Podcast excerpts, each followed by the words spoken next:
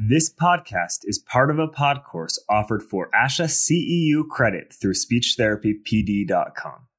As part of the December to Remember sales event, SpeechTherapyPD.com is offering all pod courses for $9.99 apiece through the end of December.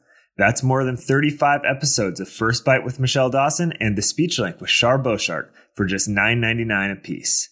To get this discount, simply use the code JOY at checkout. SpeechTherapyPD.com is a certified ASHA CE provider. Shar Boshart here. True story. I just hung up the phone with an SLP that had attended an on-site seminar. She said she loved the seminar, but she forgot to fill out her ASHA participant form. Sounds easy enough, huh? Uh-uh. The seminar was three months ago and all the paperwork had been submitted and ASHA doesn't take late forms. So I said, Linda, you have to file an appeal with ASHA. Then she said, this is a nightmare. I drove two hours to get there, two hours to get home, and now I have to file an appeal. I felt for her.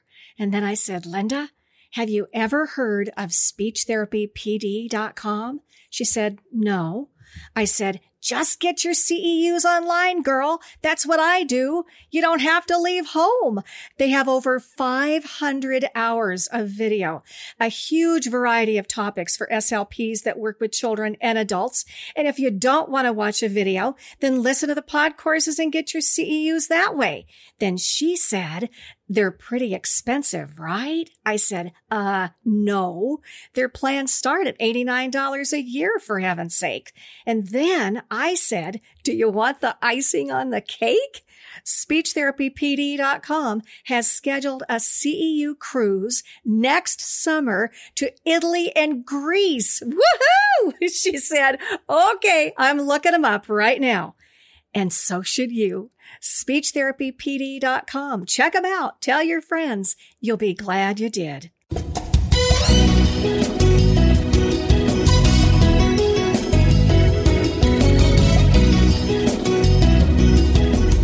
Hello, and welcome to the Speech Link, brought to you by SpeechTherapyPD.com. I'm your host, Shar Boshart, speech language pathologist, and I invite you to join us as we share practical strategies to take your therapy to the next level.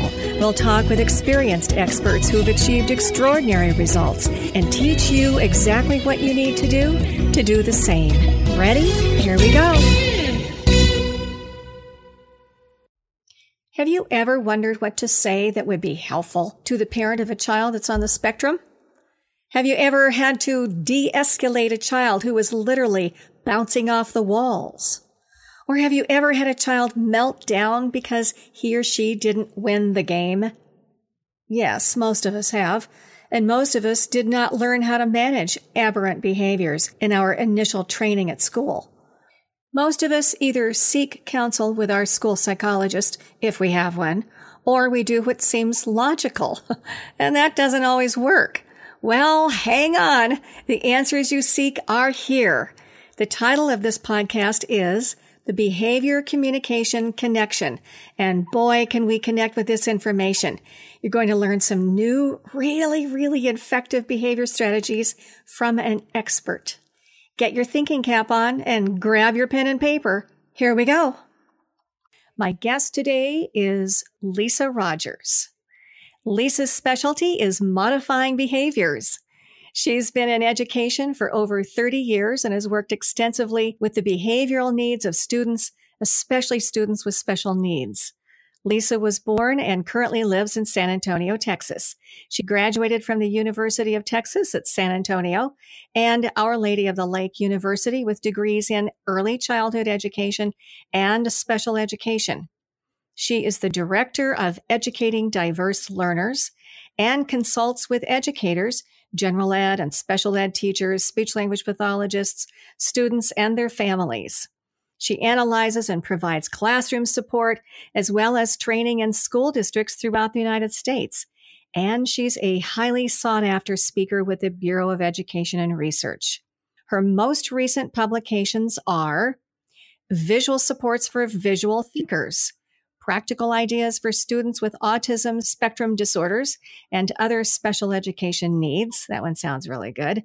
And positive momentum for positive behaviors in young children, strategies for success in school and beyond. Ooh, that one sounds really good too. Also, her spare time involves family activities, music, and a good movie or a good book. and I have a feeling that spare time is at a premium with you, Lisa.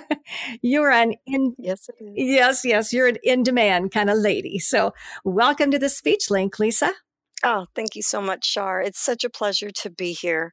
When we first met uh, not so long ago, we found that we had so much in common even though we have different um, perspectives, different roles necessarily, but still speaking the same language and having the same goals and wanting to work toward those same goals um, very, very collaboratively. So I'm excited to be here and talk about um, two topics that are very near and dear to my heart, which are both behavior, um, but communication from the communication perspective.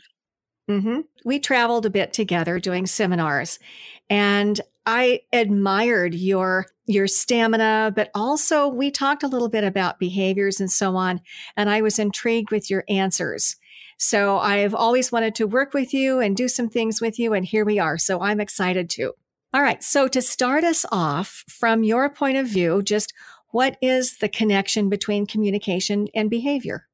It's a great launching pad as we look at behavior, just looking at it from a very kind of um, objective perspective, most people understand the ABCs of behavior as being antecedents that happen prior to the behavior, the behavior itself, whatever that may be, and then C being consequences, the thing that happens after the behavior.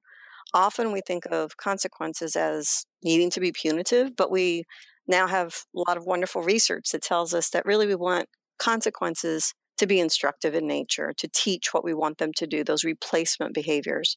So, under that big umbrella of antecedents, behavior, and conse- consequences, um, we analyze the antecedents to really get a better understanding as to the function of the behavior. Why is the behavior occurring? And that really is, I guess, the magic, if you will, of trying to change behavior.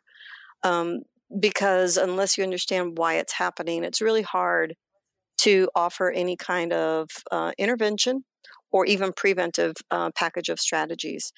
And to put it kind of into a nutshell, there are four primary functions of behavior. Now, you could splice things through a little bit, but the first one is um, to get away from something, to avoid something, to escape a situation that seems to be unpleasant for whatever reason.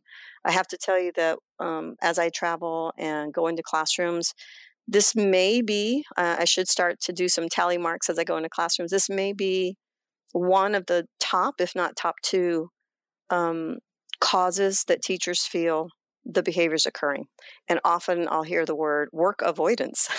ah. We all have experienced that in our in our own lives. You know, uh-huh. I go out to my garage and I close the door and I run away because I do not want to clean the garage. Mm-hmm. Um, for some students, they look at a, a worksheet that looks overwhelming and, and that they have the same reaction. So avoidance of anything, whether it's work or something else, um, is one function. Another is to gain attention, to get somebody to pay attention to you for whatever reason, because you have a need, because you have something to convey. But that's the second one. A third one is to gain access. And this one is another pretty common thing.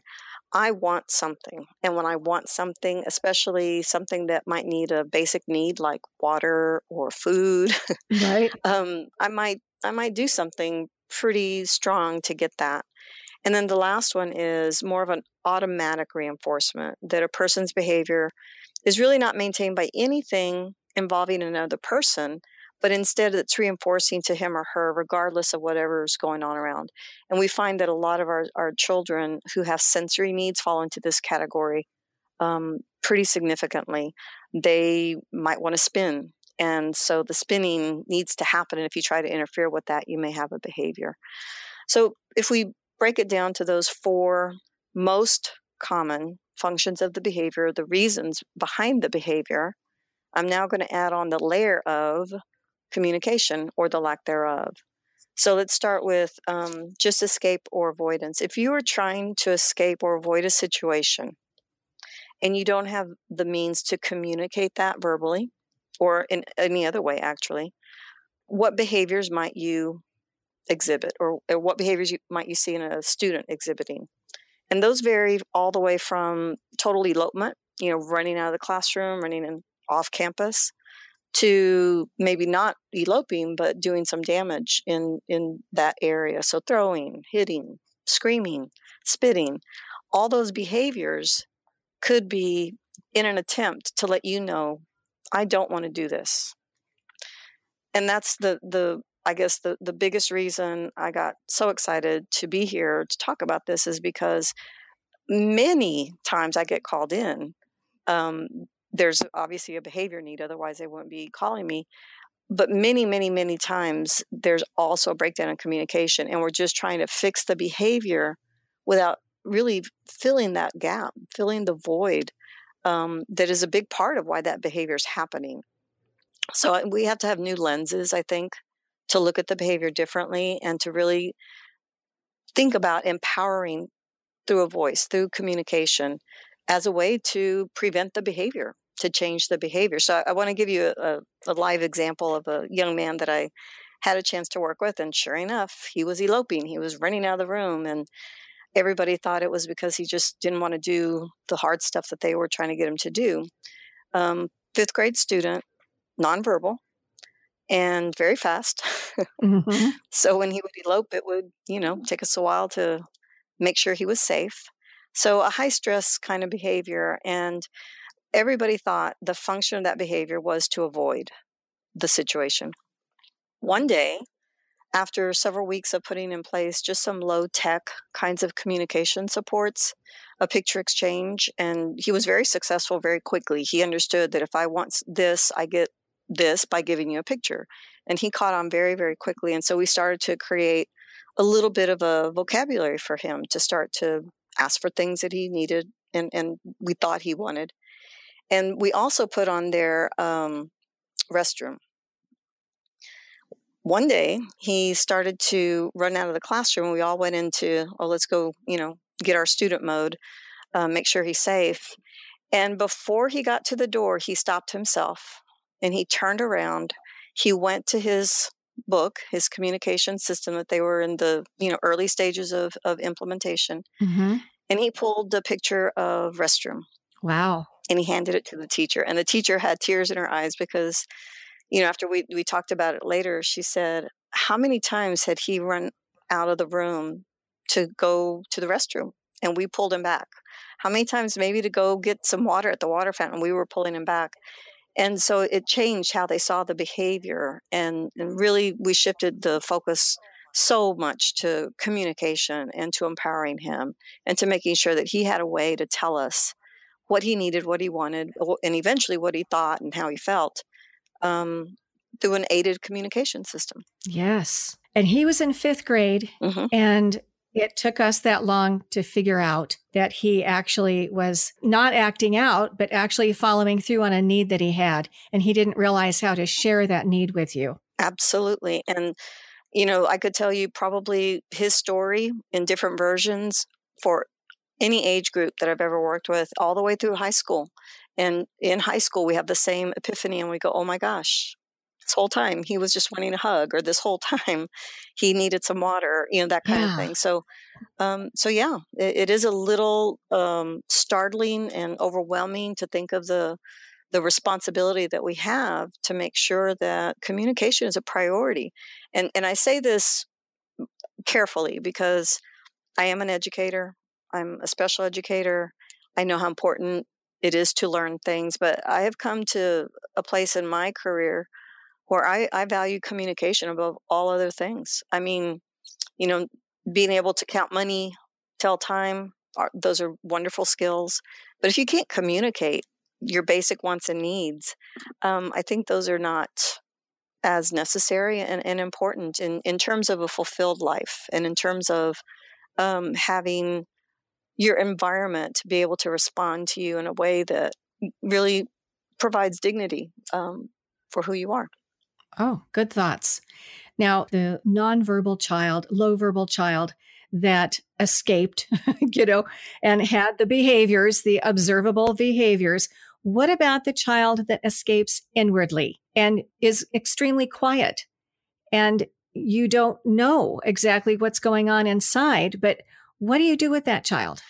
And so, as we look at just the, the broad continuum of student needs and the diversity, uh, we have to have as many different tools in our toolbox uh, to be able to support them in, in whatever way. So um, I know that there have been some handouts provided as a result of, of our working together. And one of the things that I provided was really to address this issue. And um, some people call them emotion scripts, scripts. Um, I put an example of superheroes because one of the things that I do want to really emphasize is the importance of incorporating student interests to connect, to make the strategy more meaningful, more powerful, more effective. Um, but also to, for those students who are hard, who have inwardly shut down, and we want to kind of spark them in a way that is meaningful for them. And so, anytime you can sprinkle an interest into the strategy, into the conversation, we tend to build a bridge, a connection with, with the student. And so the one that I provided just happens to have superheroes because obviously a student that I worked with likes superheroes. And we have some speech bubbles. And with the speech bubbles, they're offered an opportunity, depending upon their level and their abilities, of course, to either draw a picture or to write out words. And so, for instance, the one that I provided says sad, angry, and worried. Well, you look like you might have a need to tell me something right now. Which of these most describes you? And you can obviously vary them to be happy or to be, you know, you, you can vary the, the emotions but just point you don't have to say a word because often you know especially when students are verbal we tell them use your words and which is absolutely what we want to do However, even in our most stressful moments, our words are sometimes harder to retrieve and to use and to be very articulate. And we, we sometimes uh, struggle with the verbal process when we become stressed. So, if they're already in stress, we want to give them, if you will, a little bit of a, a safety net, a, a life jacket. Here, uh, I'm trying to help you come out of this. Um, but let's do it in a way that you can give me something. And I have been so um, amazed at some of the things that they draw or write because it tells me something that I never would have known. And it and it's probably something that they could not have put into words necessarily, but because they were able to simply draw or write, it was a medium that they were comfortable with. So I, I offer emotion scripts as just one example of how we can connect with those students who are inwardly eloping, if you will, um, to draw them out. Yes. That page that you're talking about is page seven in the handout, and it has the three superheroes with the heart in the middle, and it says, I am feeling. And then you have a choice of sad, angry, worried, and then it has the speech bubble there. Maybe give them some options and uh, verbally work on it that way. Or I love that art piece where they draw it. Mm-hmm. Yeah, I think that's great. So you would just get another piece of paper or they would draw it on here in this in this circle or Yes, I'm a big fan of lamination because then we can just, you know, keep reusing the same things over and over. Um, and I've also started to learn that I don't always have all the possible feelings or possible ideas. So I, have I've tried to uh, always add in like an, an other just box and say, here, is there something else that I haven't thought of that you might be feeling? Ah. And let them go ahead and fill that in. So, yeah. Makes sense. Very good. Well, thank you for this handout too. Um, did you want to talk about any of the others that you have here? Um, you do have a lot of superheroes. Those are totally fun. You've got Star Wars here and mm-hmm. Batman, and you got them all. So, like the page one, it says choices computer, drawing, or painting. And then it has first, second, third, and then next. Is that sort of a sequence of what we're going to do, or what is that one? Choices? Yes. So here we have um, a checklist. Often in our own lives, we have checklists to help us get better organized, and we find that many of our students, um, not just with communication needs, but just in general, and I'm talking general ed students, special ed students, all students, have difficulties with organization. Their executive functioning skills are still developing. So often when we see, again, the behavior, I'm going to now make a reference to another young lady who actually, um, I witnessed this one instance. She was so upset about having to do speech therapy instead of what she wanted to do that she pretty much, and, and she was a fourth grade, nice size young lady. Yes. stood on a table and kind of lunged at the speech therapist to, you know, let her know that she would rather do something else. Oh. So, um, what can we do to deal with some of those big behaviors? Because the speech therapy said we can't even begin speech therapy when we've got these behaviors surrounding the fact that she doesn't want to stop doing what she's doing. Right. So, we created um, two things for her one is schedule, um, a very clear visual schedule for the day, and we let her know when the speech therapist was coming. So, we had to get better in terms of our collaboration, our not just popping in and say, okay, I'm ready for therapy, but really, when are you coming in? so how can we prep her? Kind of thing. Mm-hmm. We need to know. And then, um, because the student was doing very well with the checklist throughout the day. So, for instance, if you see the checklist, it could be for math. what are we going to do in math today? Well, we're going to do some kind of opening activity together as a whole group. Then we're going to do a worksheet. Then we're going to do a math game. And then next is you get to pick what you want to do after that. And that's where the choice board comes into play because it can really provide an immediate motivator to help get through something that they may not be thrilled to do like math Mm-hmm. um, or speech therapy or anything like that. So we were having success with her throughout the day. And so we said, you know what? Let's go ahead and make sure that speech therapy can go as smoothly as possible by preventing her anger, her aggression, by not only priming her with the, the visual schedule, but also giving her a breakdown of what we're going to do in speech therapy because the speech therapist often knows exactly what she's going to do or what he's going to do Right. in speech therapy. Our students come either into their setting or, you know, they come to the classroom but they're usually kind of okay so what are we doing today so we find that the more we can break down into smaller chunks what the expectations are what the activities are going to be the more a student can self-regulate so that they can go okay i may not be thrilled about this but i'm not going to lunge across the table and choke you anymore because i know that i can have a choice of some of my preferred activities at the end Mm-hmm. and it it has just changed so many situations I could go on and on about. Just this one simple strategy of breaking it down into smaller chunks, doing it visually so that they have a way to check things off when they're done, and by having an, an interest sprinkled throughout the strategy. Mm-hmm. It's one of my faves. I use it all the time. Yeah, it sounds excellent.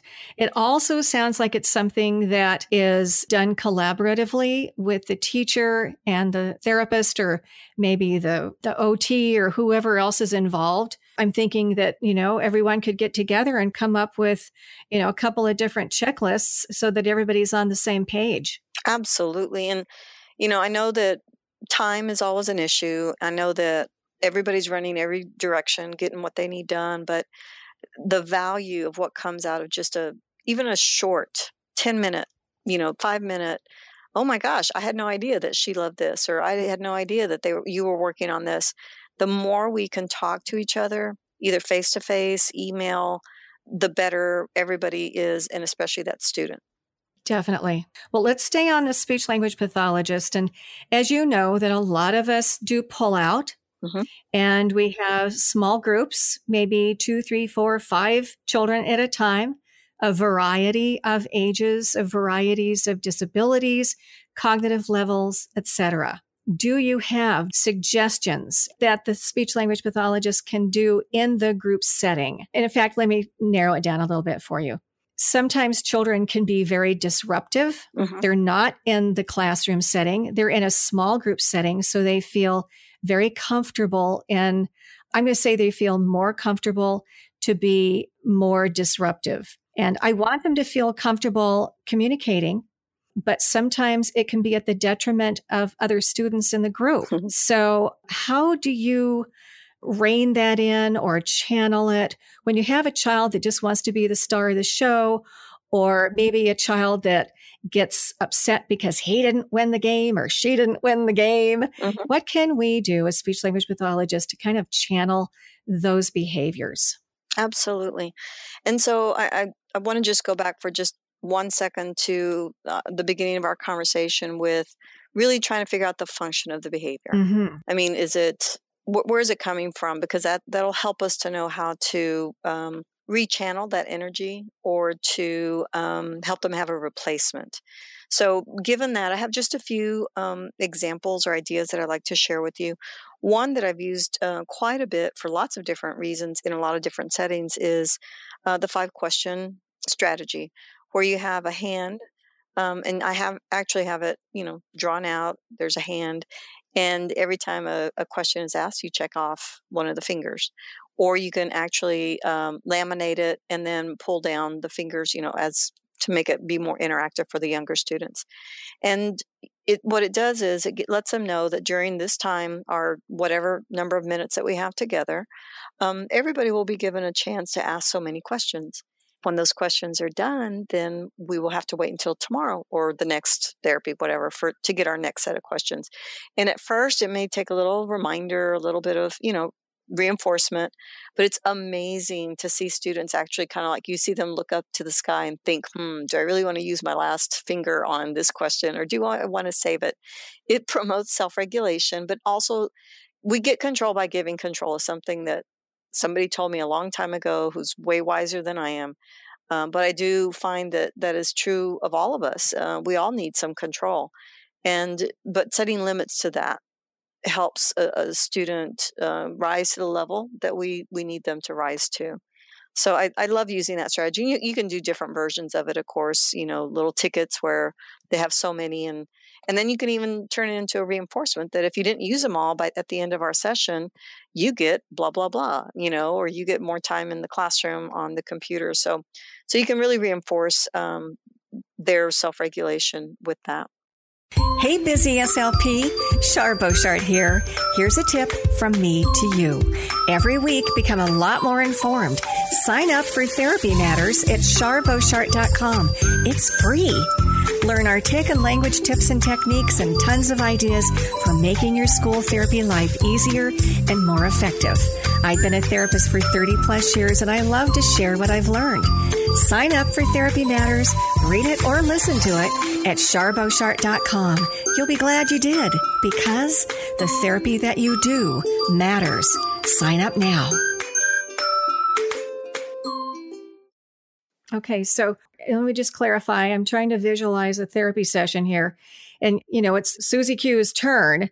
And yet Billy over here or Mary wants to jump in and, you know, say something derogatory that, oh, you know, she isn't going to get it. And I know the answer. So do we then take one of the tickets because he spoke out of turn? Is that kind of what you're saying? Or am I missing it? Okay. That's a good that's a good point of clarification. Yeah. Yeah, he's not asking a question. He's interrupting. Perfect. So that goes back to the function. If, is it something that he's really seeking information? Well, that's that's when that strategy is most appropriate. If it's more uh, interrupting or even saying derogatory things, you know, that we definitely don't want to uh, allow or encourage. Right. There's a different strategy for that, and and that um, may be a T chart a T chart is if you can just imagine, you know, a T, where on the left hand side you um, identify the things that we really don't want in our classroom. So the the negatives, if you will. So comments like what? What would be some not acceptable comments? And go ahead and have an activity, clarify those. On the right hand side, we say, so instead of that, what are some things that we can say that are going to help us to take care of our friends, to, you know, be nice and friendly the way we want to be. And so you clarify those. So anytime he does have something that is truly disrespectful or disparaging, that we say, oh, that sounds like something, which side would that go on, do you think? And so we use it as a teaching moment to to let them have feedback. We let them know it's a consequence that gives them feedback, but feedback that then shapes it into a preferred comment, something that is more acceptable. Mm-hmm. So it's a teacher. I like that. Good. So going back, what do we do with the poor sport? the kid that lost the game. Yeah, I she shouldn't have won. He shouldn't have won. I should have won the game. Yes. Oh, those poor sports, I tell you. Of course. I felt that about the lottery last night myself. So so I get it, yeah. a couple of things I think um, we can offer, and many folks are very familiar with social stories. Uh, Carol Gray has originated that uh, technique or that strategy for many years down almost uh, done so many books you know has just done such a great deal in this area to empower people to know how to do that better. And in the social story category um, we can teach pretty much any kind of social skill or any scenario that needs some feedback. The way we do it though and, and i've really tried hard to stay true to her um, her rules of writing a social story, a true social story or a narrative, and that is to try to, as much as possible, give the perspective of why this is, you know, needing to be different, without really drawing attention to that this is a bad thing. So the perspective of it, you don't want to hurt other people's feelings or um, as we try to you know be good friends to to phrase it in positive terms but to also let them know here are the things that we do. So the replacement behaviors go in the story and i, I found them to be very powerful as teaching tools um, in addition to video modeling um, taking videos of how do we talk to each other and i love it not only as a, a way to teach better social skills and behaviors but also to give kids a sense of of feedback that really empowers them and makes them feel more confident. So, video modeling and social stories I have found to be uh, very effective in shaping behaviors that have a, a social element to them, but really turn into behaviors that we need to to harness and, and rechannel. Okay. So then we've identified that there's one or two kids in the group that have that difficulty and they just don't like it when other kids win the game. Mm-hmm. And we mm-hmm. can do a social story on it so that we're addressing it in a broad way. What would be a more specific at that moment in time what could we say to that child? What do we say to the child that did win? Because we don't want to take away the joy of that child winning the activity or whatever, the game. What do we do at that moment in time? What are some good things to say? So I'm going to add one more strategy and then I'll talk about how we how we use our language to connect with that. Um, if we've established rules for our time together. Often you'll have classroom rules, but we can have rules or expectations of how we're going to operate. One, uh, it's called keychain rules because they're smaller personal versions, not just something posted on the wall um, that's a little far and distant, but personal keychain rules. And if we start before we even, because often if you think about it, I mean, we, we see a lot of children struggle with the whole idea of losing and not being first in line and whatever it is that they feel a need for. We, we see that a lot just in across the board. But if we can help them right before the game starts, not wait until they lost, we know they were going to have a problem with it. Before it starts, let's, before we play this game, one of us is probably going to be the winner, or maybe two. I don't know how the game is get played, but there'll probably be somebody who isn't the winner. Doesn't mean that they didn't have fun. So are they a winner in a different way? So we we set it up so that the whole word of loser is kind of pulled away or or thought of in a different way, but that um, but that we just set up the stage a little bit to help them when that moment does come where they did not win that we give them things that they can do. So in keychain rules, we would offer um, just reminders. If I if I win a game, I make sure I congratulate all my friends for playing with me. If I lose the game, I congratulate the winner for being, you know, the winner this time. Um, so the rules are things that are reminders of what we can do um, in those moments when, you know, we might have some stress. Makes total sense. It's kind of like raising kids. Yeah, kind of like that. Yeah. Kind of is. Yeah. You give them all that information up front so that when they do it or they don't do it, you have something to fall back on. Yes. And then there's really a, another moment that we have an opportunity when they do the thing, even though it may be like half heartedly, that we make sure that we provide that reinforcement. We now know that when we reinforce students in a ratio of four to five to one, four to five positive for every one negative or corrective feedback, we tend to boost them up. We build positive momentum towards positive behavior. And uh, so we need to make sure that we don't forget about those opportunities to to really build up them in, in other ways. Yes. And, you know, that makes so much sense on a broad scale with just sharing with the kids the types of behaviors that you expect to see in therapy, not just at the end of the game, mm-hmm. but to talk about those behaviors prior to therapy. Oh, absolutely. And so, to, to piggyback on this concept of teaching what we want them to do, um, because you made uh, reference to sometimes kids don't share well in their in their group, we can create lessons on sharing through videos, through social stories, but also just through activities. And I know many, I've seen many speech therapists as well as teachers do this very artfully and very creatively, but um, it can just take on a whole different feel when we actually stop and practice sharing and we make it a part of our our lesson and often i've seen teachers use a sharing cube where on each side of the cube there's a picture or a word of something different. So like uh, crayons a book a smile um, high five. And so as they roll the cube that person then has to share whatever it is that came up on on the cube. And so you have your props and you know but you don't need much for a smile so you just practice sharing a smile that kind of thing. And so we practice it and that's what sharing feels like because for some students they don't have the mechanisms yet that have helped them to understand what that feels like their their first go to is to pull the thing out of somebody else's hand or to yank it away or you know to react in in more um, aggressive ways instead of sharing nicely. So, um, so yeah, sharing cubes can be a fun way to have a lesson to actually practice and teach it when we're nice and calm, and then we can reinforce it when we do it in the moment. Wow. Okay. Do you make that yourself, or is there some place we can access that? You know, I've seen different versions, so many different places. Of course, everybody's you know finding the the wonderful treasure trove on Pinterest. Right. Um, I'm sure if you just do a quick Google for sharing cube, I've I've seen teachers actually get a cube and just paste on pictures of things, uh, different ideas, um, instead of having to make their own little little thing.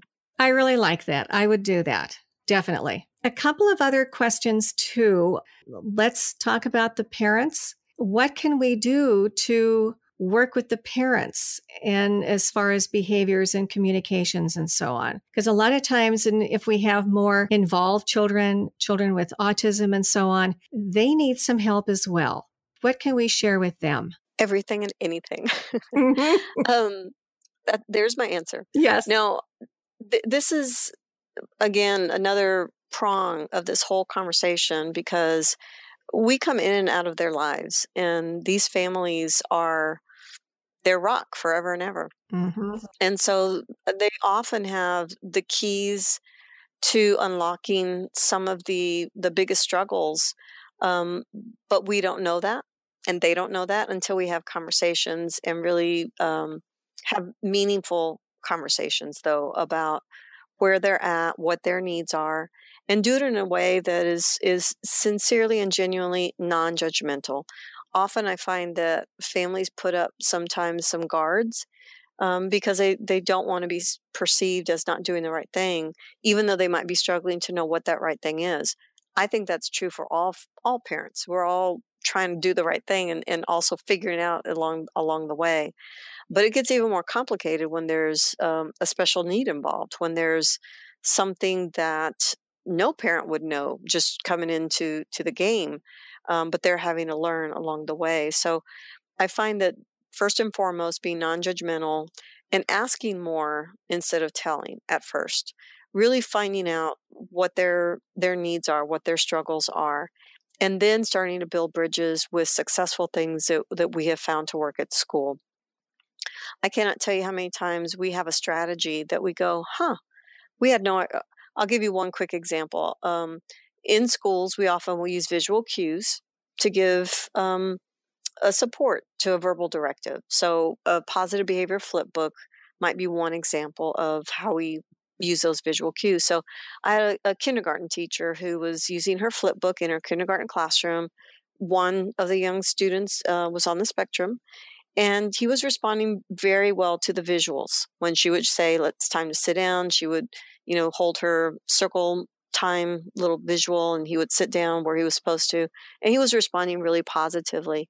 When we met with mom um, and we we shared the successes that we were having uh, let her know uh, some of the next things that we were working toward we asked her what some of her successes were and what some of her struggles were and she shared one with us that we would never would have known and it was that when they went to restaurants He's a lot like me. He does not like to wait for his food too long. Mm. Except I don't throw my fork across the, the restaurant, and um, that's the big difference. So he would get upset the food wasn't there as quickly as he thought it should be, starting to go into meltdown mode, even though he's a verbal child. And they just couldn't reason with him. And often when they were having to leave restaurants without their, their meals because of the behavior escalating so significantly and so quickly.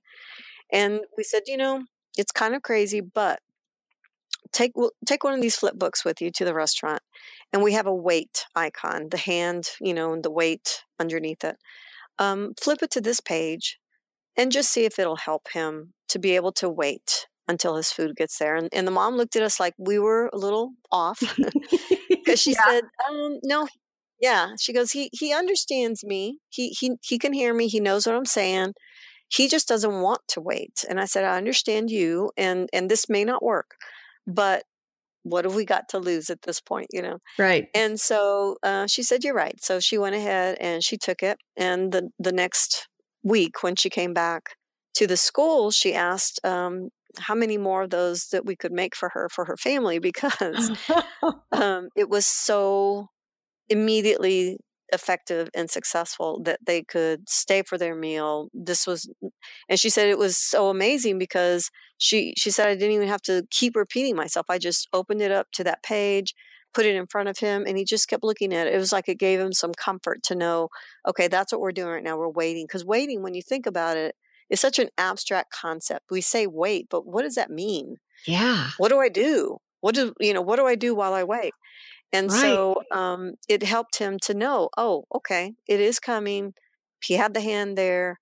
And um, it's something that's simple that changed their lives pretty significantly. And then we just kept going back and forth. Once she had that um, tool in her toolbox, then she really wanted more. She became hungry for, so what else? And we wound up, the staff wound up doing individual schedules at home uh, because they were having other rough spots once she started to share and and so i think the marriage between school and home is so important but it's also difficult.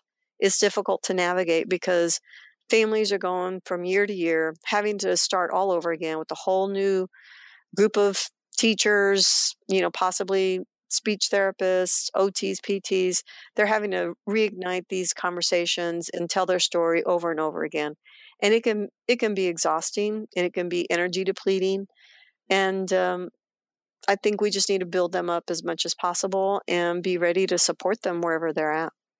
Yes. I mentioned your book earlier visual supports for visual thinkers practical ideas for students with autism. Yes it's an amazing book.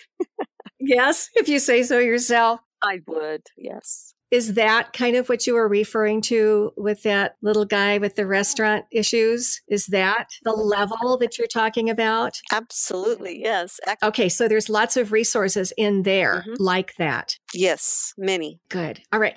Tell us about some of them.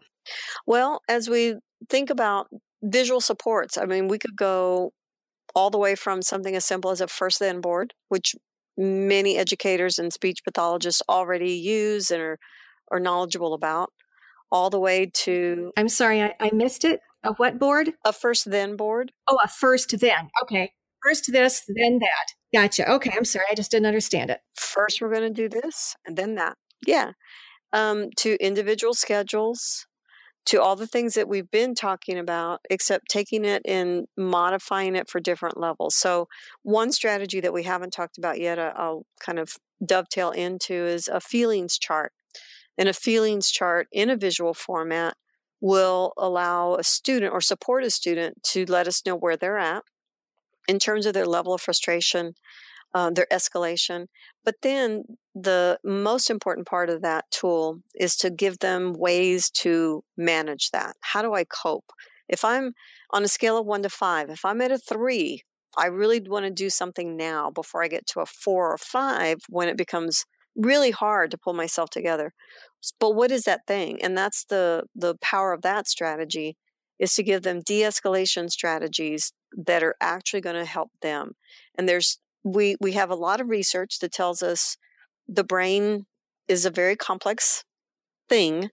Um, but we have research that tells us that there are main categories that help us to calm down and to de escalate. And we all have something that we do when we get upset, and it usually falls into one of these three categories, and that is gross motor activity, which is why some people like to go to the gym at the end of the day or at the beginning of the day to start their day off well, um, because that gross motor activity is calming and, and kind of gives them a refreshed feeling. Mm-hmm. Um, another category is a simple repetitive task, something that doesn't require a lot of brain power, but I do it kind of over and over until I do feel relaxed and calm. I fall into this category because when I get a little overwhelmed or frustrated or upset, I tend to clean my house like a pretty crazy woman. so, um, washing dishes, sweeping, you know, that kind of thing. Mm-hmm. Those are simple, repetitive tasks. Um, I don't know if you've noticed, but often you'll see a lot of those coloring books that are geared toward adults these days in bookstores. Mm-hmm. And uh, that's because we we'd like a simple repetitive task to, to calm down with ourselves. So that's the second category and the third one is eh, anybody who loves a massage knows that soothing sensory experiences can really really calm the inside of you in a, in a wonderful way. The the hard part about all of these is that for instance let's say soothing sensory what might be soothing for you might actually be agitating to somebody else. So some folks really do not like a massage. Other folks love a massage. Right. But then there are other things in that category that they may gravitate toward, like music. Music may be soothing for them. Um, but again, depending upon the type of music. So the feelings chart we I go over in the book quite a bit um, because it is one of the key ways to bridge communication. Tell me where you're at. If you can't use your words, it's okay. And that's something else that I find not just speech paths, not just teachers, not just parents. All of us will often say when we start to see a child fall apart, for lack of a better way of putting it, use your words. Just use your words. And at that moment, when they're falling apart, they may not be able to use their words, even though they have words, even though they are verbal. And that's when we really want to get in there and support them and, and bridge that, as we talked about earlier with the emotion scripts. We do the same thing with the feelings chart. It looks like you're at a three. Are you at a three? And I've had kids actually bump it up and go, "No, I'm at a four. oh wow, well, we're we're worse than I thought we were. So oh. let's sit down. Let's do something to bring us back. Yeah. Yeah. And vice versa, you know. Yeah. Rather than, okay, honey, I want you to try and formulate your thoughts here while you're jumping off the desk. Yeah. That's not going to happen. Mm-hmm. My gosh. Well, this is great. I do have one last question for you. Mm-hmm. Do you have an instance or a situation that stands out in your mind? Maybe it was in a classroom or a small group or somewhere along the line in your career that just was amazing to you and you had some amazing results? I'm seeing different kids' faces pop up in my head right now. Yes. Can you narrow down to one? Is that possible for you? This young man uh, that I'm thinking about right now, and really his story is similar to many other stories, um, but I'm going to focus on him because there's so many little examples and so many moments that he has taught us and um, he's now a young man. So he's turning 20. And I've had the opportunity to know him ever since he was much younger in elementary school. So he is a young man who uh, is verbal. He does have words. However, he's exactly the kind of student that I just described. When he's starting to unravel, those words do not come out. The the fist comes out. The um, the kicking of the wall or you know the damage to the world comes out and um, because of that, everybody was focused on the behavior, the behavior, the behavior. And when I, I got to really get into supporting him and the, the staff and his, his mom, his amazing family as well, um, it turned out that we just really needed to listen more to him, to support him in, in clarifying what was coming next, giving him the the ability to get some control over his life. I find that behavior and communication overlap when it comes to the need for control. Help me to know what you want me to do and get through this day. And also listen to me because I know some things that I need, you know, that you you really don't know. So it, it goes both ways, but it really comes down to the need for control and how can we we meet that need. So the the part of his story that I, I want to share is it wasn't until we helped him to understand what we expected that we were able to even get into embracing the idea that he wasn't engaging in these pretty highly aggressive and, and frequent behaviors because he wanted to. He was doing it because his system, his neurological system, was becoming so overwhelmed that it thrust him into that kind of meltdown mode. And meltdowns are very complex because they start with the release of chemicals, adrenaline flowing through your body. And before you know it, the body is hijacked by all of these chemicals that are flowing through the body and and they've lost the ability to co- control themselves and it looks like just lashing out but they're not reasoning at that point. point and so we really looked at looking at the behavior differently, looking at the function, and making sure that we were filling all those needs that he had for predictability, routineness, and sameness. Along with that, we then empowered him with more communication supports, even though he was verbal. He did have words, but they were not his strong suit. It was hard, it is hard for him to use his words. So we gave him things like um, like scripts, um, little things like he had pronoun reversals, which is a, a, very common thing for a lot of our, our students on the spectrum and otherwise. And so we would write down what he was to say, and it was amazing. He just needed to look down at it and then he could say it appropriately, even though when we were telling him what to say, he couldn't do it with our auditory input. So we shifted the supports to be more visual. We empowered him with choice boards when he did start to escalate instead of tell tell me what you need or what you want just show me what you want right now and and this was i guess the, the moment that i, I want to share with you in punctuating his story is because when i first started working with him and was trying to put in place things like schedules transition markers other things first then boards uh, visual countdown timers all these things that just help him to understand what we expect staff was a little reluctant to see or they were reluctant to really put too much energy into those because they didn't see how that was really connected to the behavior. He's just wanting what he wants. This is behavior, behavior, behavior. And I said, hold on, let's just put these things in place. And over time, they saw that he was giving us all he could, that he was giving us his best. But with the right supports in place, the behaviors were decreasing.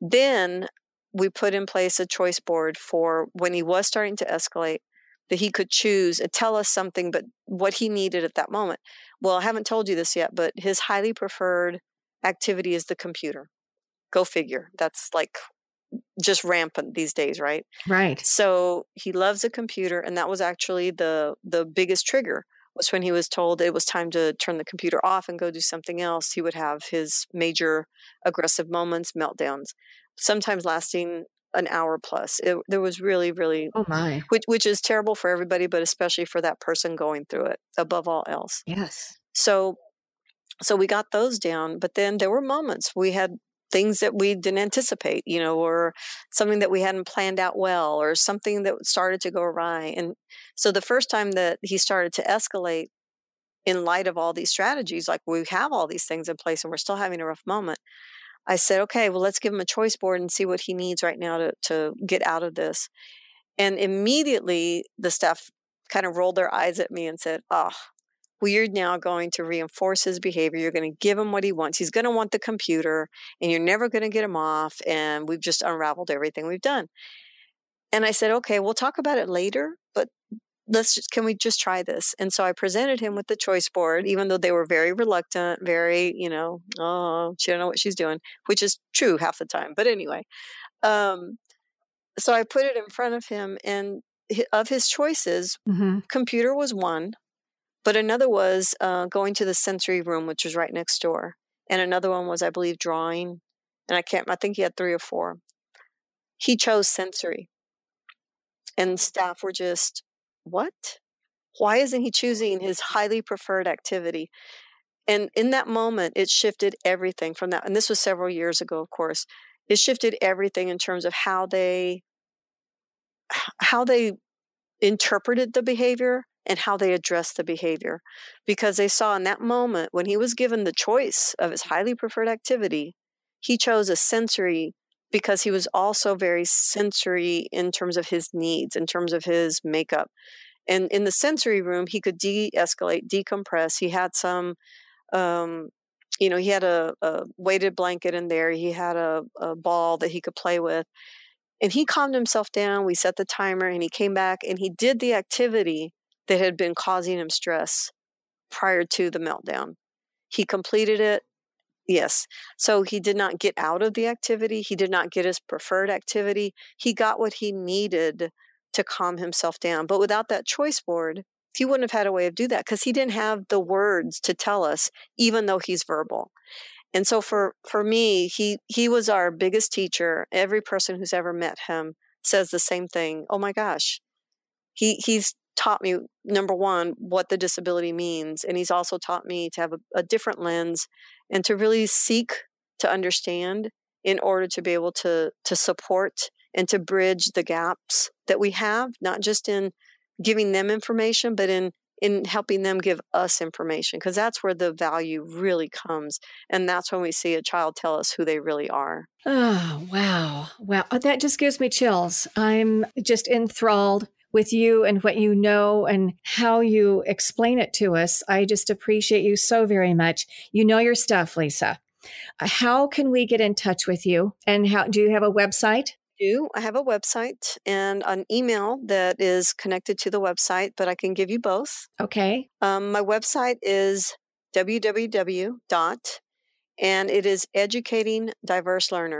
educatingdiverselearners.org. Okay. Educating Diverse Learners, as you mentioned at the beginning, is uh, the name of my company. Mm-hmm. And um, my email address, and don't laugh because it's old school, it's AOL, but it is um, Lisa Rogers, and there is no D in Rogers. So it's L I S A R O G E R S, and then EDL for Educating Diverse Learners mm-hmm. at AOL.com. Okay. It served me well all these years, so I figured why change, right? Exactly. I totally agree.